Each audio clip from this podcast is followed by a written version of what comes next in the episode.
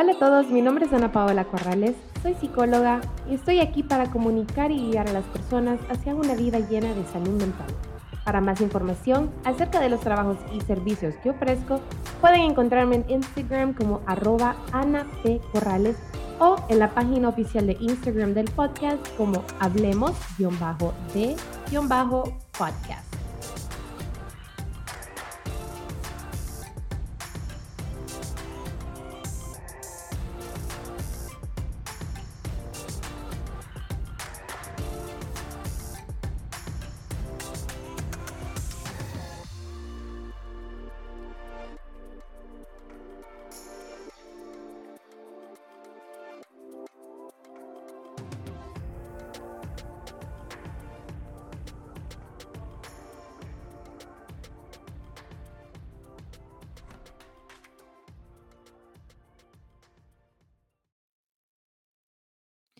Hola, hola, bienvenidos al episodio número 10 y el último de esta primera temporada.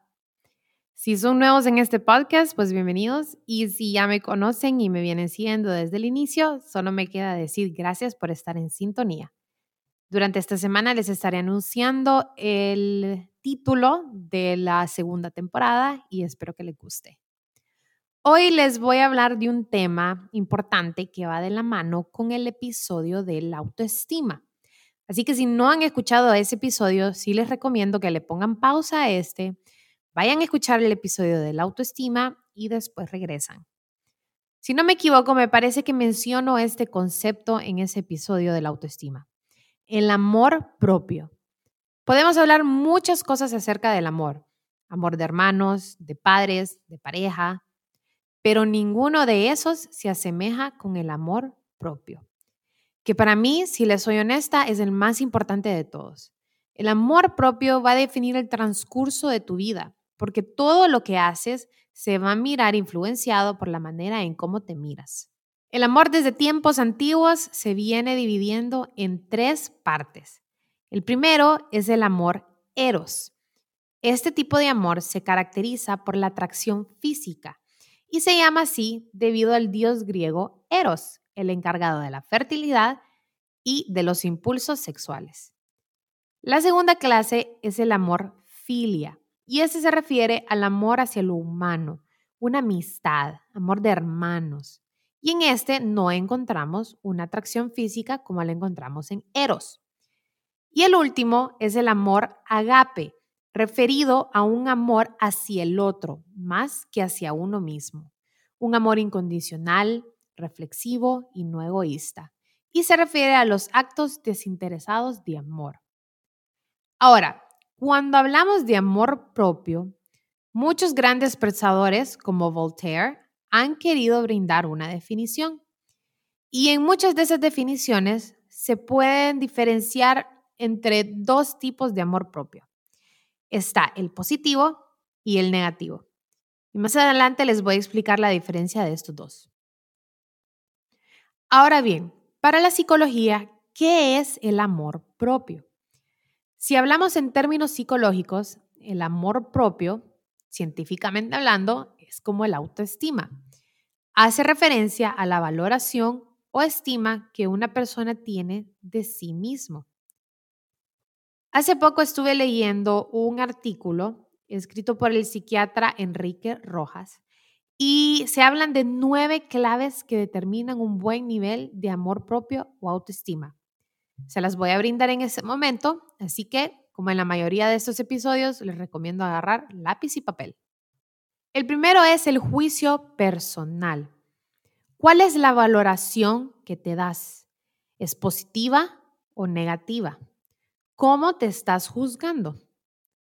El número dos es la aceptación de uno mismo aceptación de nuestras virtudes, nuestros defectos, aceptar que no somos perfectos y que vamos a cometer mil errores y que hay muchas cosas que simplemente no podemos cambiar. Así que lo único que queda es adaptarnos y aceptar. El número tres es el aspecto físico. Aquí se habla de lo que es el aspecto corporal, las características fisiológicas. Y me parece que aquí es donde la mayoría de las personas encuentran problemas. A mí, muchas de las personas que se me acercan por problemas de autoestima y me piden alguna consejería, he notado que el problema radica mayormente en, en, la forma en cómo miran su cuerpo, que si son muy gordos, muy flacos, que no tienen cuadritos en el abdomen. Y la verdad es que todos los cuerpos son distintos.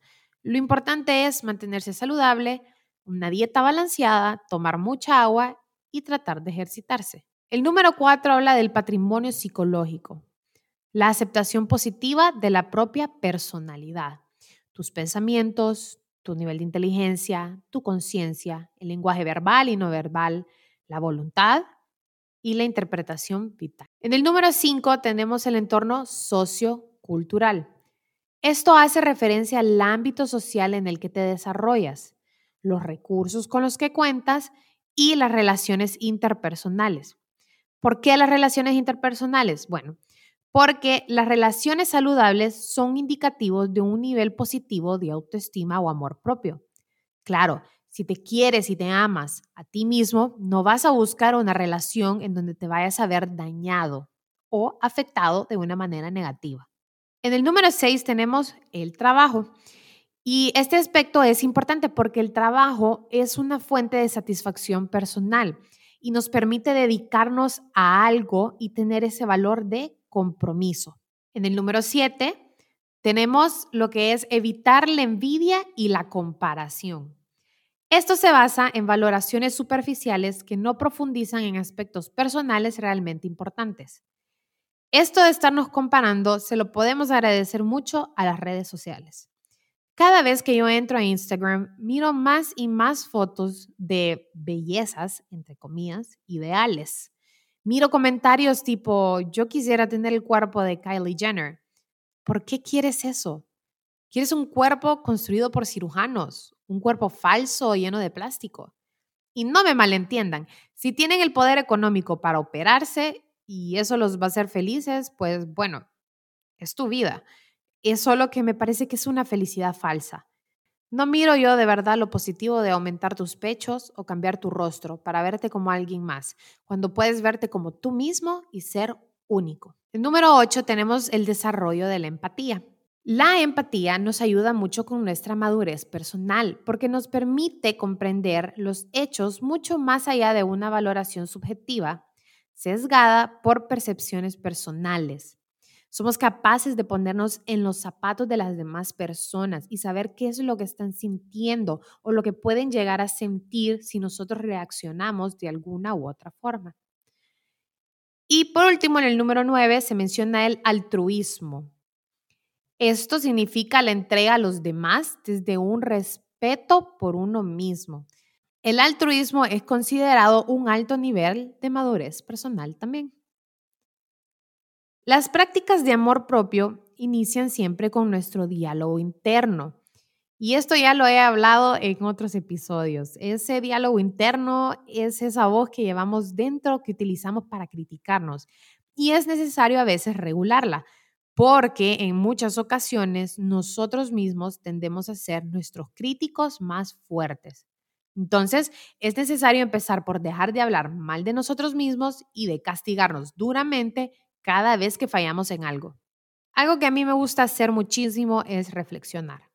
Tomarme un momento para escribir acerca de las cosas que he logrado y que todavía me faltan lograr. Los errores que he cometido y tratar de diseñar un plan para seguir un camino que me permita alejarme de esos errores. Pero no me juzgo porque soy consciente de que soy humana y voy a volver a cometer errores más adelante. Una vez que te aceptes tal y como eres, encontrarás un equilibrio interno y empezarás a buscar las cosas que son mejor para ti. Ahora, hay extremos y como lo mencioné en un principio, existe el amor propio positivo y el negativo. El positivo, ya lo hablamos, es todo lo que mencioné anteriormente. El negativo es el que nos lleva al narcisismo y ahí sí que no estamos en nada, porque solo vamos a conseguir alejar a las personas que nos quieren. El narcisismo es la complacencia excesiva en la consideración de las facultades propias. El término alude al personaje mitológico Narciso, enamorado de sí mismo, quien por cierto se ahogó al intentar besar su imagen reflejada en el agua. El neurólogo austriaco y el padre del psicoanálisis, Sigmund Freud, introdujo el concepto del narcisismo en un ensayo de 1914 llamado Introducción del Narcisismo. Desde el psicoanálisis se entiende por narcisismo como una forma de estructuración de la personalidad y una etapa del desarrollo del ser humano. Ahora bien, ¿cómo vamos a identificar ese narcisismo? Bueno, existen varias características que podemos ver. ¿Y de qué nos va a servir poder identificar esto? Bueno, de esta manera vamos a saber si los narcisistas somos nosotros o los demás. Entonces, en primer lugar tenemos el sentimiento de grandiosidad. Exagera sus logros y talentos. Se considera único y especial. Número dos, Constante necesidad de admiración. Falta total de empatía hacia los demás. Suelen ser personas que se rodean de individuos que consideran inferiores a ellos. Se aprovechan de otros para lograr sus fines. Sienten envidia de los demás y creen que le tienen envidia. Baja autoestima, aunque no lo dejen ver acompañada de una exagerada sobrevaloración de la importancia propia. Y por último, la baja tolerancia a la frustración y creencias de que merecen un trato especialmente favorable. Así que, como podrán ver, en la vida existen extremos. Muy poco de algo es malo, pero mucho también. Lo importante es encontrar ese equilibrio que necesitamos para vivir una vida llena de mucha felicidad y positivismo. Los dejo con una frase de Frida Kahlo. Enamórate de ti, de la vida y luego de quien tú quieras. Sigan trabajando en ustedes mismos, no se comparen, dejen de ver el número de likes en sus fotos de Instagram, eso no los define. Dediquen un tiempo para consentirse y no olviden amarse a ustedes primero. Amigos, les deseo una excelente semana y que sus vidas estén siempre llenas de alegría y pensamientos positivos. Hasta la próxima.